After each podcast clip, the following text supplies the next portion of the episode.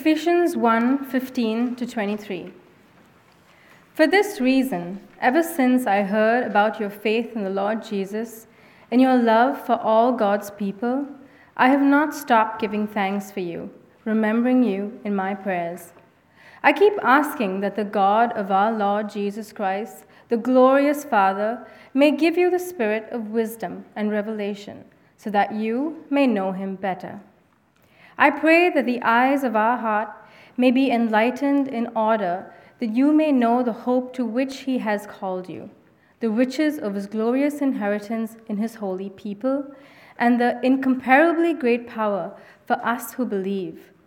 The power is the same as the mighty strength he exerted when he raised Christ from the dead and seated him at his right hand in the heavenly realms.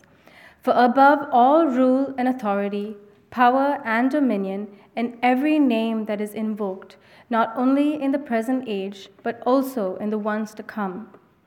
And God placed all things under his feet and appointed him to be head over everything for the church, which is his body, the fullness of him who fills everything in every way. Thanks be to God. Would you join me as we pray for Rebecca? Living God, we thank you that we're able to gather here, not just to sit through a time of getting advice, but being reminded of the good news that transforms this world. And so we ask that you would fill Rebecca with your hope and your power as she opens up your word. We pray all this in Christ's name. Amen.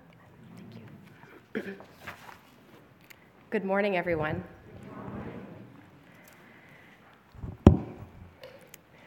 I wonder if you've ever heard the expression, the story you're telling yourself. It works something like this. When something happens to you in life, say someone does something that offends you, you make up a story to kind of explain to yourself what's going on. Maybe you tell yourself that it was all planned, they did that on purpose, so you start to avoid them. But until you know the facts, the story you make up is just that, a story. Maybe the person, it was an accident all along, they didn't mean to offend you, and now they wonder what's happening. What this expression has taught me is that it's sometimes hard to see a situation for what it really is. How I see it may not be the same as how someone else sees it, and it's important to get the story straight. I bring this up this morning because much of what Paul prays for the Ephesians is also shaped by the story, by a story, but not by one he's made up. It's by one that's been revealed to him by God. We'll see in his prayer that when it comes to our lives, the story that we're telling ourselves matters. What you believe will happen will shape how you live now. So turning to the book of Ephesians, I think if a movie was being made about the writing of this book, it would start something like this. So you'd start with this, the camera would be all close up on Paul writing this letter. And you'd see this joy on his face. I feel like when you read Ephesians 1, you can almost hear the excitement in Paul's voice and hear the affection he has for the believers in Ephesus. Now, the recipients of this letter would have been mainly Gentile or non-Jewish believers. And maybe part of this excitement comes from him reflecting again on the remarkable truth that even the Gentiles are included as part of the people of God, as God's holy people, a title which had been reserved only for the people of Israel up until now. Next, the camera would zoom out, and we'd see where Paul actually was while he was writing this letter. He's in a Roman jail. I imagine a small, dimly lit room, tiny window with bars on the window as well, maybe chained to a soldier. And the contrast between the joy in his letter and the darkness of his captivity is pretty sharp. There's nothing at all that seems very victorious in Paul's situation. This isn't a picture of someone who's made it in life. We wouldn't envy him at all. And yet, Paul is able to compose a letter that is filled with such deep thankfulness and awe at all that God has done. Despite his circumstances, Paul lives in expectation. And this isn't a false hope. It's not a story he's made up. This one's actually true. It's been revealed to him by God. And it's this same hope that we hold to today. We're part of the same story. When I started writing this sermon, I was in my own kind of isolation, not in prison, but in bed with COVID. And I found that my reaction to my circumstances was quite different from Paul's. I didn't write any encouraging letters to congregations. Instead, I drowned my sorrows in ice cream, and I watched a lot of Korean dramas. Somehow, when I'm in hard situations, I find it really hard to be joyful or thankful like Paul is. I stress about my lack of productivity, and my mind goes to all the worst-case scenarios, probably shaped by the stories I'm telling myself. I wonder if Paul ever struggled with negative thoughts like these. How can he write what he does from the place where he is? The contrast here shows us something true about God's kingdom, something that Paul understood. You may have heard the kingdom of God described as being both now and not yet. Yes, God reigns. Yes, Jesus is king. But we don't see the full realization of this yet. The bill has passed, but it hasn't fully become law. There's been a regime change, but not everyone's heard the news. We're in an in-between place. So the fact that Paul was in prison didn't mean that something had gone horribly wrong. Actually, a lot of things had gone pretty right. The gospel was spreading, even the Gentiles were included, and God had poured out his spirit on all people. And there were really good things yet to come. Paul writes, and he prays here, to make sure that the Ephesians don't forget this either, to make sure they tell themselves the right story, because it will shape how they live. He prays that they would really know God and know what they're hoping for, and that this future hope would shape their present reality. I think Paul's prayer is a reminder to us today to pray. And this is our main takeaway, to pray that by God's Spirit we would know the story, that we would really know the hope that we're called to. God is bringing his kingdom into our world. For now it's partly hidden, but one day it will be visible to all. And this hope, this story, will shape how you live, and it will shape how you pray. So let's walk through this text together and see how Paul talks about the story and the hope. Starting in verses 17 and 18. I keep asking that the God of our Lord Jesus Christ, the glorious Father, may give you the spirit of wisdom and revelation that you may know him better. So the first thing Paul prays here is that they would have God's spirit. Paul calls him a spirit of wisdom and revelation. He's the one who will make things clear to the Ephesians. Paul prays that by the Spirit, the Ephesians would come to a deeper knowing of God himself. It can be possible to know a lot about God with our minds without really knowing him with our hearts. We can know a lot of facts about Jesus without allowing him access to our lives. A heart-level knowing goes deeper. For us to really know God, we need his Spirit, because this type of knowing is rooted in relationship. I wonder for you, as you think about your own life, what has helped you to come to a deeper knowing of God? For myself, I think I've gotten to know God in a deeper way by practicing trusting him, by remembering that he's with me in all circumstances. And somehow I found that it's been in the harder seasons of life that I've seen him even more. Maybe his spirit is more evident, or maybe just that's when I'm looking for him. I've gotten to know him not only by reading scripture, but also in taking him at his word. And I've gotten to know him through prayer, just talking with him about whatever's on my mind. And I've gotten to know him in this deeper way by experiencing his spirit speak to me and work in my life over the years. So it's something that's taken time that I've grown into as well. Paul prays that the Ephesians would receive this spirit of wisdom and revelation so that they would come to a deeper knowing of God himself, a heart-level knowing, and how they see God will shape how they see the rest of the world. So pray that God, by God's Spirit, you would know the story. And this leads us to the next verses, verses 18 and 19. I pray that the eyes of your heart may be enlightened in order that you may know the hope to which he has called you, the riches of his glorious inheritance in his holy people, and his incomparably great power for us who believe." Paul asks that through the Spirit that they would know the hope. They need a heart-level knowing here, a shift in worldview to grasp what God's going to do. So what hope is he actually talking about? The word hope implies something that we haven't experienced yet. If we already had it, we wouldn't be hoping for it.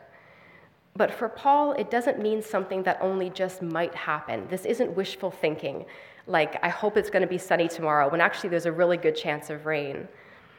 It's more like hoping for the spring to come after a really long winter. You know it will come because it always does, but sometimes it takes longer than expected. The hope Paul is talking about in Ephesians 1 is also shaped by a story, the story of God's purposes in our world. God is bringing his kingdom to earth. Now, a bit of the background to this, the background to what has already happened in the lives of these Ephesians, we see in chapter 1, verses 4 to 14. And I'll just summarize this for you. So Paul writes that the Ephesians were chosen by God, verse 4.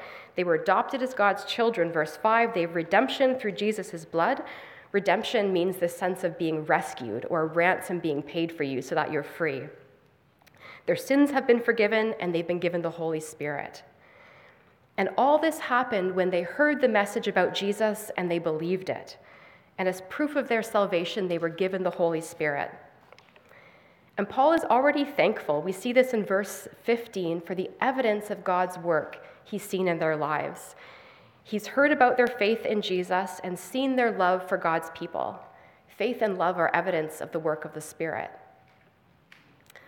But Paul prays also that by the Spirit it would be made clear to them not only what has happened, but also what is yet to come, because this future hope will shape how they live mid-story. What is this hope? And Paul touches on this in verses 10 and 14. In verse 10, Paul writes, he says that when the times reach their fulfillment, God will bring unity to all things in heaven and on earth under Christ. And in verse 14, he notes that the Holy Spirit, who they received when they believed, is a deposit guaranteeing their inheritance until the redemption of those who are God's possession. So there's a future redemption happening here. And to really get at what he's saying, we need to understand a little bit more how the world was seen at that time. So in the Jewish perspective, there were two spheres. You could picture them as two big circles. Heaven was the realm with God and his angels, and earth was the sphere of humans. And these two realms coexisted at the same time. And generally, heaven and earth didn't overlap, except in one place. In the Old Testament, it was believed that the temple was the place where heaven and earth could meet. So this was where the people of Israel would go to meet with God, to pray and offer their sacrifices. But with the coming of Jesus, something significant happened. Heaven and earth were brought together not in a place, but in a person. Jesus himself, being fully God and fully human, became the place where heaven and earth overlap. And we see this temple imagery used for Jesus in the Gospels as well. In John chapter 22, he refers to his body as a temple. And we see evidence for this in the miracles he performed. Heaven, God's realm, was breaking in. Now, when Jesus ascended into heaven, all authority was given to him, and God sent the Holy Spirit to his people at Pentecost. And because of this, today, the church, the people of God, we are also described as a temple. The church is the place where God dwells by his Spirit. Paul will talk about this in Ephesians chapter 2, verses 21 and 22. In him, in Jesus, the whole building is joined together and rises to become a holy temple in the Lord. And in him, you too are being built together to become a dwelling in which God lives by his Spirit. The global church is now the place where heaven and earth meet. to give us a taste of what it will be like. And this isn't because the church is perfect or because Christians get everything right. We know that actually far too often we get things wrong. And it's in those places we are called to repent for misrepresenting God in our world. The church is the place that heaven and earth meet simply because God has chosen to make his presence known in our world in this way, by sending his Spirit in our midst. But the Ephesians are still waiting for something more, a future hope, something that is still yet to come. In verse 10, when Paul talks about a time when God will bring unity to all things in heaven and on earth under Christ, by this he means that a day is coming when heaven, God's sphere, and earth, our sphere, will completely overlap, when Jesus will come again to reign. And on that day, God's purposes will fully be done on earth as they are in heaven. We won't need to pray that anymore. Heaven will come to earth. On that day, in the same way that Jesus was raised from the dead, God's people will also be raised. Death itself will be defeated. And you can't say it's impossible because it's been done before. God did this in Jesus. Jesus is described in 1 Corinthians as the first fruits of those who have come back to life. Evidence of heaven starting to break into our world, a taste of what is yet to come. It may still be winter, but spring is on the way. And Paul wants the Ephesian Christians to really get this, so that they can live today in light of this future hope. Even when their present lives as conquered people in the Roman Empire seem so distant from this picture he's painting, even when Paul is confined to a prison cell, or I'm at home sick, the hope hasn't changed. Paul prays that God's Spirit would enlighten the eyes of their hearts to be able to see this truth. So pray that by God's Spirit you would know the story. Paul also describes this as a hope that they're called to. What does it mean to be called to a hope? It's not really an expression that we use very much. It means that they are called to be the people that they will become when all of this happens, when heaven comes to earth, because that's who they're meant to be, when they'll be most fully themselves. Sometimes you'll find that people describe themselves as a country person or a city person. I think I'm definitely more of a city person myself. And by this, they mean that they feel most comfortable in those places. It best fits their way of life. It best fits who they are in a way. When we become Christians, when we find ourselves redeemed, adopted, forgiven, and filled with God's Spirit, then the place that we will feel most fully at home, most fully ourselves, will be in God's kingdom. We're not city people or country people, we're kingdom people in a way, if we've believed the message about Jesus. And because of this, we will never feel fully at home or completely comfortable until God's kingdom has come. Somehow things won't quite fit until that time when heaven comes to earth. Because God's kingdom is our true home, the hope that we're called to. But in the meantime, we can start to shape our lives in ways that fit with this kingdom to come. We might begin to redecorate, for example, and maybe those around us will start to get glimpses of heaven and earth. So pray that by God's Spirit you would know the story. Verses 19 to 21, that you would know his incomparably great power for us who believe.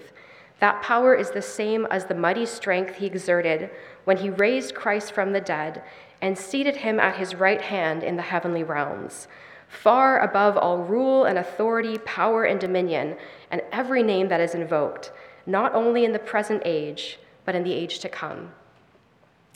Power implies strength. It's an ability to get something done. And power is linked with hope because it shows that God has the ability to bring all this about. He's already used this ability to raise Jesus from the dead and to give him authority over everything. And God has the ability to make us alive again in the age to come. And it's also an ability he gives us today to live in a new way. Paul will pray in chapter 3, for example, that they would have the power, the ability to understand God's love for them. And this power, strength, and ability also comes through the Holy Spirit. So Paul doesn't need to despair when he's in prison, because even in his weakness, God has the ability to bring about what he's promised. And his imprisonment actually makes it even more clear that it's God doing this and not Paul. Paul will write about this in 2 Corinthians 4. But we have this treasure in jars of clay to show that this all-surpassing power is from God and not from us. So even when we're at home sick, God's story hasn't stopped. If we don't have strength of our own, it doesn't matter, because he does. And by his Holy Spirit, he'll give us the ability to live as he calls us to in whatever situation we find ourselves in, so that his glory might be seen. Now, in verse 21, Paul notes that Jesus is seated above all rule, authority, power, and dominion. Why would this be important for the Ephesians to know? Because there were other powers at work in their world. Not only were they under the power and authority of Rome, but the spiritual world at that time would have been really very real to them. In Ephesus, there were multiple gods that people would worship for different reasons. Artemis, for example, was a primary deity at this time. And gods were believed to control people's fates and the fates of nations as well. And if you come from this kind of background, it could be pretty easy to become a Christian, but also think that you need to pay attention to these other gods as well, or be afraid of the power they might have over you. But for Jesus to have all authority meant that these gods don't apply to them anymore. The Ephesians don't need to try to appease them, they're free. This is a big change from how they might have seen the world and their place in it. They were a conquered people living in a land of many gods, but the small but growing church is told that God has authority over all this. Their story needs to change. I think that secular Canadian society is quite different from ancient Rome. We don't have the same pantheon of gods. But there's a spirituality under the secularism. People have a sense of something more. But today as well, Jesus reigns over any plans you think the universe has for you, or any power of fate you fear in your life. You aren't a victim of chance. Jesus is above nations and rulers, over power and dominion of any kind in our world, and he certainly has authority over the evil one and all of his work. Verse 22, and God placed all things under his feet and appointed him to be head over everything for the church, which is his body, the fullness of him who fills everything in every way. Jesus has the power to bring about this promised hope, and by his Spirit, he gives us the ability to live in light of it today. So looking back to the beginning, where we started, we see Paul in his jail cell, chained to a Roman guard and writing this letter. And I'm sure he's smiling as he writes, because he knows the story is true. Or me in my room with COVID, feeling unproductive and alone. But I'm also part of a bigger story. And I can live in hope that God will bring about what he's promised and that he's working in my life today. Or us as a church, still waiting to get back in our new building and with all the various things that we're struggling with. God is still at work in our midst, and we don't need to despair. We can pray that by God's Spirit, we would know the story. What does Paul's prayer say to us today? What are we to take away from this? I would say it's an invitation to pray that we would experience God's Spirit in our lives so that we would know God more and know the story we're called to. And not only that, that we would allow his Spirit to shape us in preparation for our future home, to allow him to do some remodeling. My sister and I moved about a year and a half ago now, and I must have shredded hundreds of papers in preparation for this. And I sold a bunch of furniture online, things that weren't going to fit in the new apartment. And I also started to watch all these Netflix shows about home decoration and home organization to prepare my mind for the organized existence that I would have in my new place. As a church, we're awaiting the full coming of God's kingdom, a kingdom that's already partly in our midst. We are a temple where God dwells by his Spirit. But we may need to work on getting rid of some things that won't fit in our new home, maybe some life priorities that we have. And this is something to pray for, to invite God's Spirit to do. We really can't do it on our own. and we might start to take on things that will fit well in our new home. One of my little sisters lives in Ottawa, and a few years ago, she really got into running triathlons. Now, living in snowy Ontario, she couldn't bike or swim in the winter. So she bought herself a stationary bike to use, and she got herself a gym membership to be able to swim throughout the year. And so, although there was tons of snow outside, and the time was not right for triathlons, her weeks were shaped by her discipline of training for what would happen once summer came. In the same way, we can learn to live in anticipation of what we're hoping for, to cultivate virtues that will shape us. Sometimes these are called spiritual practices. Paul will tell the Ephesians in chapter 4 that they're to live a life worthy of the calling they've received. And we too are to live today in light of our future hope, to live a life worthy of our calling. So pray that by God's Spirit, you would know the story. Along with a prayer for God's Spirit to be at work in our lives, we're also to pray for each other and to pray for our world, to pray in light of what God will do. In the Lord's Prayer, Jesus tells his disciples to pray that God's will would be done on earth as it is in heaven, looking forward to the day when this will fully be the case. Our prayers matter. Why would Jesus ask us to pray if they didn't? We're called not only to live in light of God's kingdom, but to pray in light of it as well. To pray for governments, for nations, for leaders, to pray for our neighbors and our neighborhoods, to pray that things may be done today in our midst as if God's kingdom were already here, to pray his kingdom down to earth. So even when you get caught up in the monotony of daily life, or find yourself in prison, or at home sick, remember your hope. It matters the story you're telling yourself. And pray that by God's Spirit, you would be sure of this hope. May God himself enlighten the eyes of your heart. Now, my hope for all of us throughout this sermon series the past few months is that it has caused us to pray, and that we'll keep on praying about these things. Paul closes the whole book of Ephesians with another prayer, and I'll end this morning by reading it. Ephesians chapter 6, verses 18 to 20. And pray in the Spirit on all occasions, with all kinds of prayers and requests. With this in mind, be alert and keep on praying for all the Lord's people. Pray also for me that whenever I speak, words may be given to me, so that I will fearlessly make known the mystery of the gospel, for which I am an ambassador in chains. Pray that I may declare it fearlessly as I should. Amen. You've been listening to the First Baptist Church Sermon Podcast. For more sermons and information about our church's services and programs, please visit firstbc.org.